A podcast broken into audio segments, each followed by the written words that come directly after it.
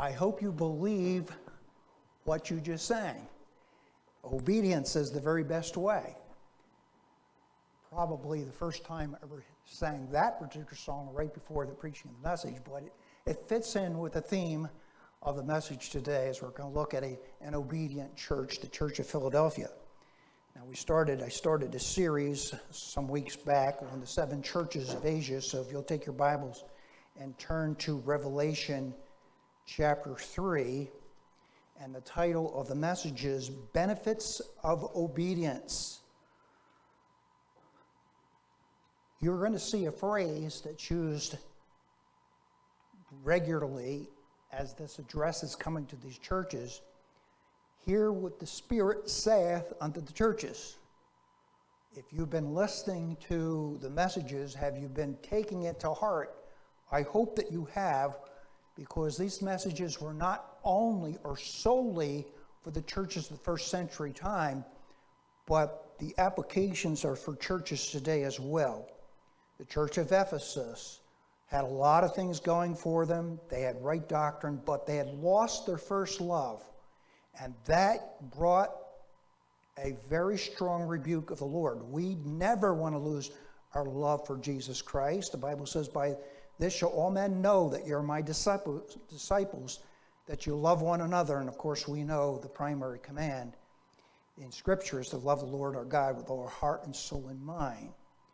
The church at Smyrna was, from an economic standpoint, very poor, but the Bible says it's a very important statement, but they were rich.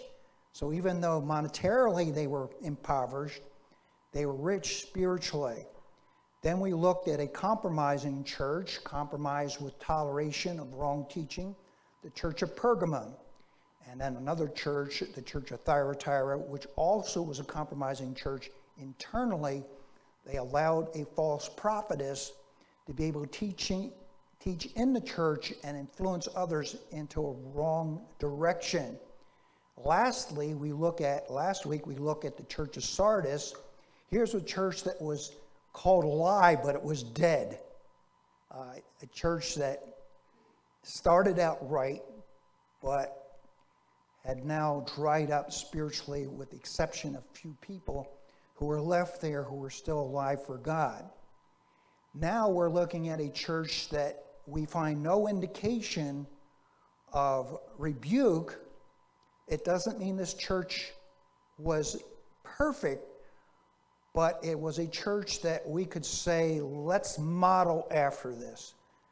This church uh, had some very commendable things. Sometimes people ask the question, are there benefits to obeying the Lord? Well, we're going to look at some of those benefits today. Uh, before we read the passage of Scripture, uh, all the parents I've ever, ever met want their children to be obedient. I've never met a parent yet says, I really love it when my child disobeys. We know we all want our children to obey, but do all children obey with a good spirit? Well, we know God has a remedy for that. Um, and the remedy is kind of along this line. They say that uh, canoes are directed best when paddled from behind. And I'm not sure if you get that metaphor or not, but we are called upon, obviously, to help our children learn the responsibility to obeying us as parents. So hopefully they will transfer that over later on in obedience to the Lord.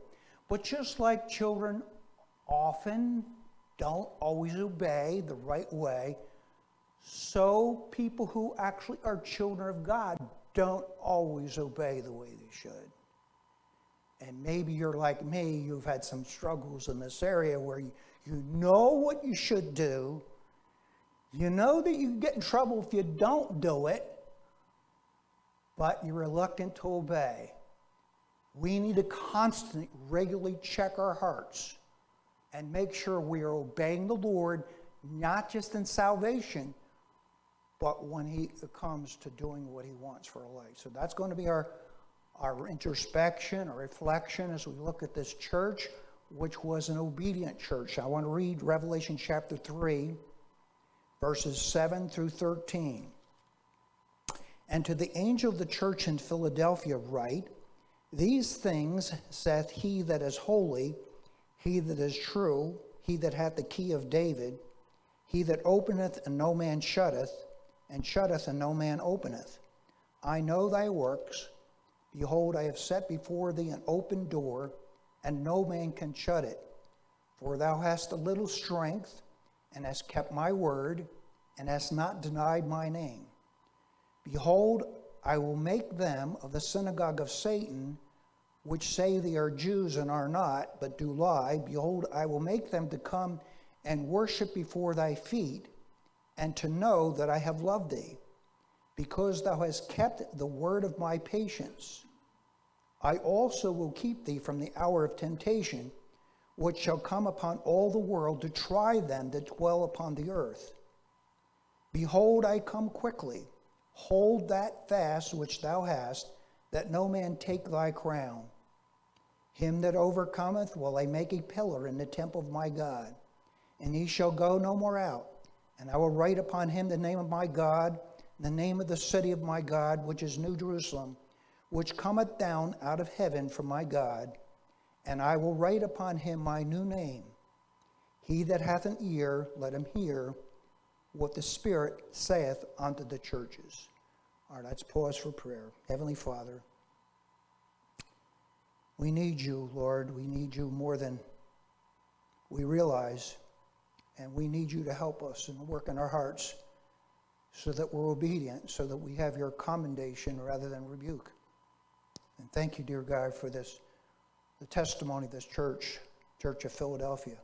And I pray that we would also have this characteristic in our life, and that is of obedience. Please, dear God, speak to our hearts, we pray now. In Jesus' name, amen. One of the questions I pose in a reflection of this message is, are there benefits to obeying the Lord? And sometimes we don't see those benefits right away, but they will come. Just like a young person who maybe is embarking, going to college and getting some training, and they're going through the grueling struggles of, of studies and taking exams and so on, they don't see the fruit of their labor right away, and will sometimes think, is it really worthwhile? And some fall by the wayside. They don't wait until they actually can get out in the job market and make something. Uh, when it comes to obe- obeying uh, the Lord, we may not always see the benefits initially, but we ought at least be mindful there are benefits to obeying the Lord. Giving you a little bit of background of this particular church that was started in the ancient city of Philadelphia. This city was located in Asia Minor and was located very close to that previous church that we mentioned, but located about twenty-five miles southeast of Sardis. The city was named Philadelphia in recognition of a king who had devoted himself unselfishly to his brother. Now, we have to do a kind of a, uh, how can I say this? We know Philadelphia today may have originally been a city of brotherly love, but that's faded over a while, so now it's hard for us to see. City of brotherly love? Well, this city started out maybe with the right motives. Now, not necessarily from a spiritual standpoint, but that's what the word actually meant. A love of brethren, a love of brothers. So though we do know a few things about the city, it was located along a key trade commerce route. Uh, one of the things that stand out in history about this, earthquakes were very frequent in this region.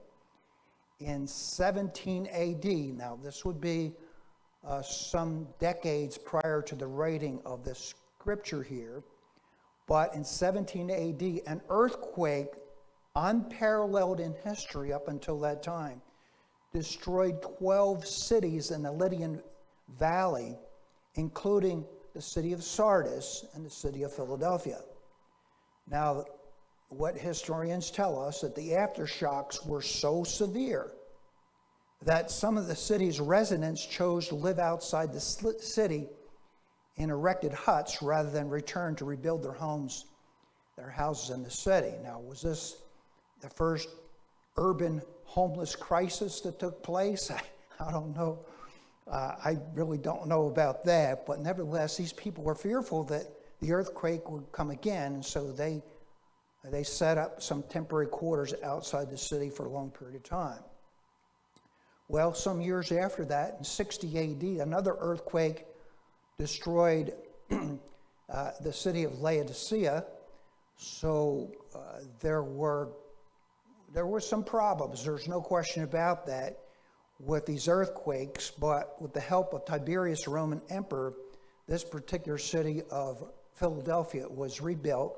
And it was in this city of Philadelphia that a church was established in the first century. So we're talking about a good Bible-believing church established in the first century, that if we lived in this particular area, that would be the church that most likely we would associate with. Obviously, they didn't have churches on every block. Unlike most of the other churches mentioned by the Apostle John in this book of Revelation, this church was without rebuke by the Lord. And we ought to pay careful attention to this. What was distinctive about this church of Philadelphia? Uh, I'm going to say to you that the key to answer this question is found in two phrases. One of the phrases is really a combination of two expressions. Verse eight says, "And have kept my word, and have not denied my name." So th- those expressions there, plus in verse ten, "Thou hast kept the word of my patience." So if we're to boil down what characterized the church of Philadelphia, though you might not see the word exactly obedience, they were an obedient church. They kept the word. They kept the word. The church was known by the Lord for its O B E D I E N C E. And you know what that spells. This obedience resulted in wonderful promises, wonderful promise benefits. And I'm going to say to you that obedience provides definite benefits to the believer. If you've been a believer for any length of time, you've already realized this experientially. I guess we could even make that stronger, that word, rather than saying obedience provides, that indeed does, but it guarantees. So if you have some hesitation about obeying the Lord, I just want to assure you, based upon, based upon God's word, there are wonderful benefits to obeying Him. And when we look at this, we see some of those benefits, and I break this apart, verses eight and nine. Obedience offers the benefit of victory. The victory, first of all, of an open door. Now, let me explain a couple things. The idea of an open door is used several different ways. We know Jesus said He was the way, the truth, and the life. No man could come unto the Father but by me, meaning through Jesus Christ, but He also used the expression that He was a door, that if any man would go in, they would be able to receive eternal life. So sometimes the word is used specifically in reference to salvation, this open door idea. But these people here at Philadelphia already walked through that particular door. They were saved. They were Christians. There's another expression that's used uh, in the Bible talking about open door that sometimes has the idea, connotation of an open door of getting the gospel out, missionary work. And so there have been some who have thought that this might be an open door of missionary work.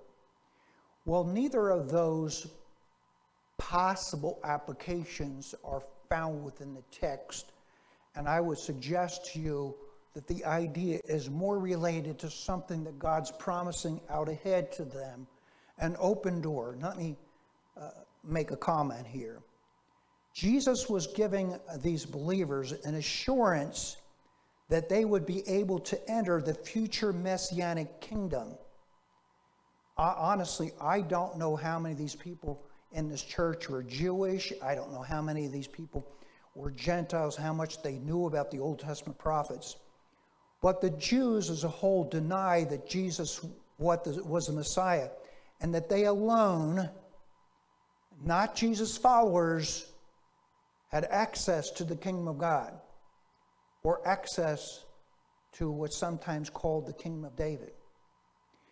Now, we don't often think about this when we're reading John chapter three, which has that passage about Jesus meeting with the, the Nicodemus and speaking about the new birth. But Jesus does say to Nicodemus, except a man be born again, he cannot see the kingdom of God. Now, I'm not, I'm not trying to destroy understanding. Obviously, he's talking about salvation. He's trying to explain the way of salvation to Nicodemus, who was only thinking about the physical. But Nicodemus had known that there was a promise about the kingdom of God, and that promise could only be realized if Nicodemus had the new birth. Now, I don't have time to elaborate upon this, but the idea, as I see this in Scripture, is that Jesus is saying to this church of Philadelphia, because of your obedience, not just your obedience of faith, but because you're obedient to what I say, you, I basically saying, I can assure you, you're going to have part in this kingdom, which obviously was prophesied many years before by the prophets, and also something that the Apostle John is going to be speaking about as well. Now, I understand, and I certainly sympathize with those who maybe have some variations of their understanding about this open door, but I, I can assure you that God has given a promise that when he opens up the door of eternal life, which would include going into the millennial kingdom, when he opens it up to you, he is not going to close it. He's not going to, I mean, you're, you're in. I mean, you are in. Uh, you say, well, I, I kind of wish I didn't really realize what I got myself into. Let me tell you, you're not thinking that way if you've got real salvation. So there's victory of an open door. It's not locked, it's not closed, and everybody who knows Jesus Christ, including these believers at Philippi, are going to eventually end up in the millennial kingdom. But there's also another expression that is used in the passage of Scripture, victory over the enemies. Apparently, some Jews had on some occasion attempted to force these Christians to disregard Christ's teaching and deny him. But uh, these believers in Philippi had survived this pressure without faltering, even though they were little in strength, or some would say few in number. They held firm. Now, you study the Bible, you know at least some of the history there. Persecution was coming from every which direction, not just the Jewish people, but the Gentile people as well. But here we have an unusual ex- expre- expression used, I will make them to come and worship before thy feet. Whoever it was who was bringing this persecution against them would be humbled. In this case, these were apparently Jews who were pretenders. They were false people, we call false Jews. And without elaborating upon this, it's almost the opposite expression that is used in Isaiah chapter sixty, verse fourteen, where God says that the Gentiles are going to come and they're going to be looking for the Jewish people and following the Jewish people when these Jewish people turn to the Lord. This is the opposite. Here it is, these Jewish people are going to be humbled and they're going to come before this, these believers, and somehow are to prostrate themselves before them, and God's going to give them victory. That's basically what it is. You're going to have victory over your enemies. How that translates was today, I can't really say other than the fact that there are scriptures talk talk about this. When a man's ways please the Lord, he'll make even his enemies to be at peace with him. Some ways or other, there are things that we don't quite understand, but I'll tell you what, in the end, in the end, all those individuals who may have caused us harm or persecuted us will bow before the knee of Jesus Christ, and they will be humbled. So, though it might have been rather distressing and very disheartening to these believers in this church to see these people come against and persecute them, Jesus, through the means of the Holy Spirit, the Apostle John, is saying, victory will be coming. I want you to notice also, there will be victory over Satan's world system. I'll come back to the passage of Scripture. It says, verse nine, behold, I will make them of the synagogue of Satan, which say they are Jews and are not, but do lie. Behold, I will make them to come and worship before thy feet, and to know that I have loved thee. Because thou hast kept the word of my patience, I will also keep thee from the hour of temptation, which shall come upon all the world to try them that dwell upon the earth. Well, just kind of boil this down, something simplistic. There's going to be victory over Satan's world system. And my, what do we have? The scripture that talks about this is the victory that overcomes the world, even our faith. Simplifying this, obedience will result in victory. As one puts on the armor of God, following God, trusting Him, God promises victory. Now, the victory may not appear to be there right away immediately, but eventually that victory will come. I want to ask you a question. Are you feeling spiritually barren? You feel like you have a spiritual famine in your life, little peace, no joy, defeated, discouraged. You feel like God is distant. Learn this, that when you obey the Lord from your heart, a lot of those negative feelings can dissipate very quickly, and the joy of the Lord and His peace can flood your heart. So, are there benefits to obedience? Absolutely, there are benefits to obedience. There's the benefit of victory, victory over sin, and victory over Satan, and victory over temptations. I want you to notice also another benefit to obedience. Obedience offers the benefit of protection. Verse ten, I just read that.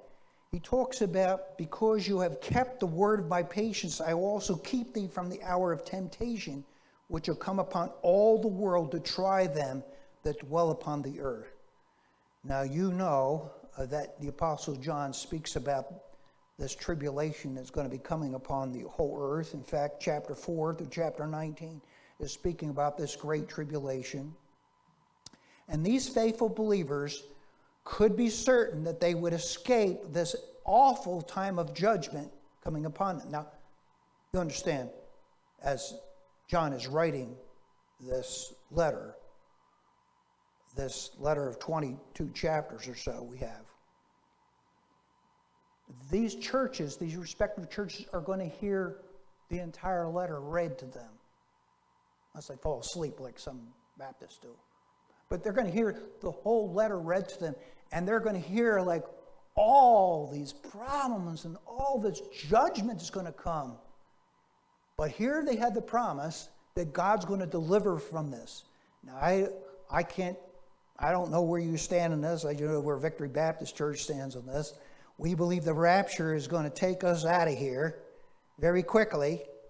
And if you're a believer, whether you believe that or not, you're going to go too. Uh, and, and then the tribulation is going to set in. Terrible, terrible time. I've known some people who think that we're in a tribulation right now. And uh, I feel sorry for them, because we aren't in the tribulation. This is only small. What's going on, it's bad, but it's only small compared to what the tribulation is going to come upon. But here, uh, there's no promise that this is going to take place right away, the tribulation period. But, you know, for the believers at Philippi, But these faithful believers could be certain that they would escape this future judgment coming upon the earth. So we're talking about protect, protection. God is not saying he's going to preserve them through it, but he's going to deliver them from it. These faithful believers could be certain God would be their ultimate protection. Indeed, he would be the one who would protect them. So we're talking about promises, wonderful benefits. I also will keep thee. Physically, spiritually, they certainly are not going to have to be going through this terrible time. Obedience offers the benefit of protection. You say, well, I know believers who are harmed physically. Yeah, that's true. We, we, we know believers who were harmed physically. We know they're persecuted people. So we are not, we are not saying that every single believer is going to be immune, immunized from any kind of problem and trials. We know that's not true. Yea, and all that live godly in Christ Jesus shall suffer persecution. It could even be to the point of martyrdom. In this case, though, these particular believers are not going to have to go through that great tribulation period. And that seems to be the implication of this passage. He's saying, I will protect you. Overall, we know that God will protect us. He can protect us. Yes, indeed, he has the power to protect us from physical harm, but certainly he can protect us from spiritual harm. Don't you love that verse? Greater is he that is in you than he that is in the world. When you have all kinds of animosity coming against you, an onslaught coming against you, and you wonder, how in the world am I ever going to make it through? You can have the assurance that God's going to protect you. He will protect you. He's not going to, you're not going to lose your salvation. Even if bad things happen from a physical standpoint, you're going to be able to join him someday. Wonderful benefits. But lastly, I want you to see that obedience offers the benefits of eternal rewards. Verses eleven and twelve. There are two words that are used here. I'll make some comments upon. A crown, and let's look at that. It says, behold, I come quickly, hold that fast which thou hast, that no man take thy crown. Uh, I understand that the city of Philadelphia was known for its games and festivals, so it was a normal thing for people to understand the idea of a crown. And crowns spoke of royalty, honor, and privilege. So we think about this. Christians are promised, if they're faithful, they're promised rewards, and they're promised even crowns. There's various crowns that are mentioned in Scripture that receive, faithful believers will receive.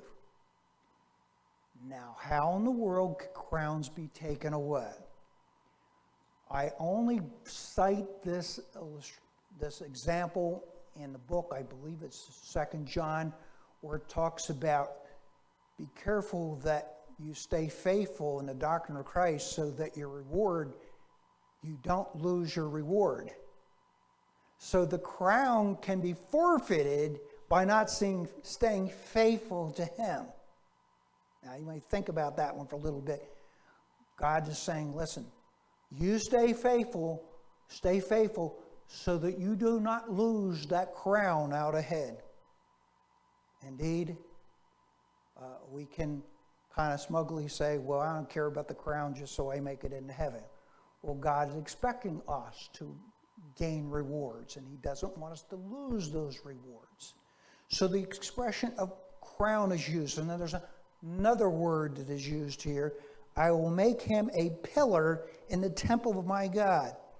A pillar depicted permanence, strength, and it would also imply permanence or strength in the future millennial city.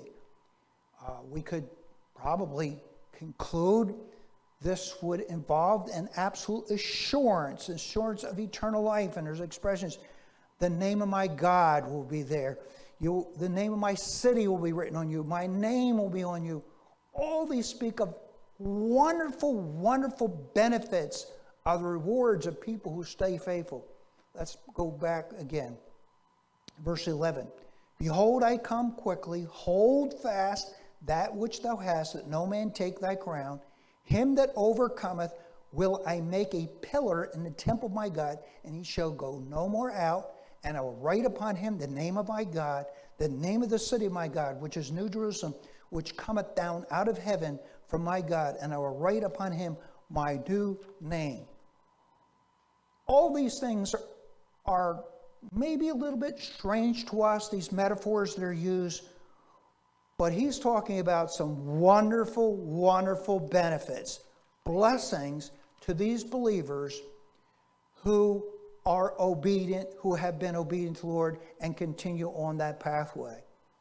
Now, I'm reminded as I was studying this passage of Scripture of something that the prophet Malachi spoke about when Malachi was thinking about people who stood faithful. You know, that was a terrible, terrible time. But in Malachi chapter three, it says this, "Then they that feared the Lord spake often one to another, and the Lord hearkened and heard it, and a book of remembrance was written before him uh, for them that feared the Lord and that thought upon his name. And they shall be mine, saith the Lord of hosts, and that day when I make up my jewels, and I will spare them as a man spareth his own son that serveth him." Uh, even the prophet Malachi spoke about these wonderful benefits of believers who would follow the Lord. Um, there are benefits to obedience. Think about your own life now. Is it characterized by obedience? Not obedience without having a heart behind it. Not partial obedience. Not inconsistent obedience. Not convenient obedience, but total obedience. What changes can you make so that you also have a testimony like this? The benefits of obedience are manifold. Victory can be ours. As we apply the Word of God to our life, we can be victorious. We take upon us the whole armor of God, the sword of the Spirit. We can be victorious, victorious over the devil. We can have God's wonderful protection. We have eternal rewards. Obedience is a way in which we display our faith. Now, obedience never brings salvation. All right? Yes, obeying in faith and repenting of our sin. But obedience of itself is, is, is not meritorious. It's not like God says, oh, you're, you are obedient. Because you're obedient, therefore, you're going to get in heaven. Our Our salvation is completely based upon the merits of Jesus Christ. But the way we show, the way we demonstrate that we have genuine faith is that we do what he wants. Uh, you're going to find in the teachings of Christ the stress and obeying, if you love me, keep my commandments. If you go to the apostles, you're going to find over and over again the importance of obedience. Work out your own salvation with fear and trembling. Obedience was, should be part of the believer's life. Don't be like the small child who, who is reluctant to obey, and the parent says, listen, I wouldn't have to discipline you, and I know you don't like this, but if you just obeyed, it would be a whole lot easier. And you, you know, you're trying to convince the child that there is a great benefit to obeying, uh, not just for the child, but also for you as a parent, because it's rather, it's rather um, not fun to do, even though sometimes children think that you're having fun doing this. But they can avoid discipline and chasing if they obey. And guess what? We as believers, if we just simply obey the Lord, you say, what do I need to obey the Lord in? You, you do know there's, there's more than one or two commands in the New Testament obedience. It might be stewardship. I know some Christians who, they knew they needed to get baptized, but they're afraid of getting their hair wet. I mean, there, they're Christians who, like, they know they should talk to other people about the Lord, but they allow fear to grip their heart. They're Christians who know they need to read the Bible on a regular basis and meditate upon it, but they get too preoccupied with other things. List is rather extensive, uh, but you think about your life. Are there areas of your life that you know what God wants you to do, and you're just reluctant, hesitant, you're waiting? Therefore, to him that knoweth to do good and doeth it not, to him it is sin. Do what God wants. Obey him. Trust him. Obedience is the very best way to show that we believe. And I hope you've made that a pattern in your life. As we have spent a little bit of time reflecting on the Church of Philadelphia, the Lord has given some very strong, positive commendation to this church. You have kept my word. You kept my word. And because you've kept my word, there's going to be some wonderful benefits. And I can say as well to you, by way of testimony, whenever I've obeyed the Lord, God always has ways of blessing. And although it may not always be monetary, I'm telling you, there are numerous blessings, so many we cannot even count them if we obey him. So don't just be like that reluctant child, I'll wait until I get a spanking and then I'll obey. No, that's not what the Lord wants. He wants you to say, okay, if you said it, God, I believe it. That settles it. Now I'm going to obey. Let's not just be believing in our head, but may we practice it with our life. A city of commendation, wonderful benefits to obedience to the Lord. Let's pray. Heavenly Father, thank you for the testimony of this church. We don't understand all the details that are here, but we thank you for their willingness to obey you, even in the midst of trials and enemies and opposition and a very wicked heathen culture.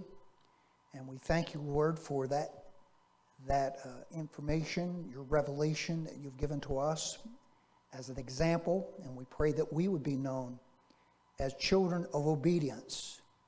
We know, Lord, that obedience does not result in our salvation, but we know that we can demonstrate our love for you by obeying your commands. Help us, dear God. Truly, we need your help to be obedient before you, what you show us, what you teach us. We pray this in Jesus' name. Amen. Keep your head bowed, your eyes closed.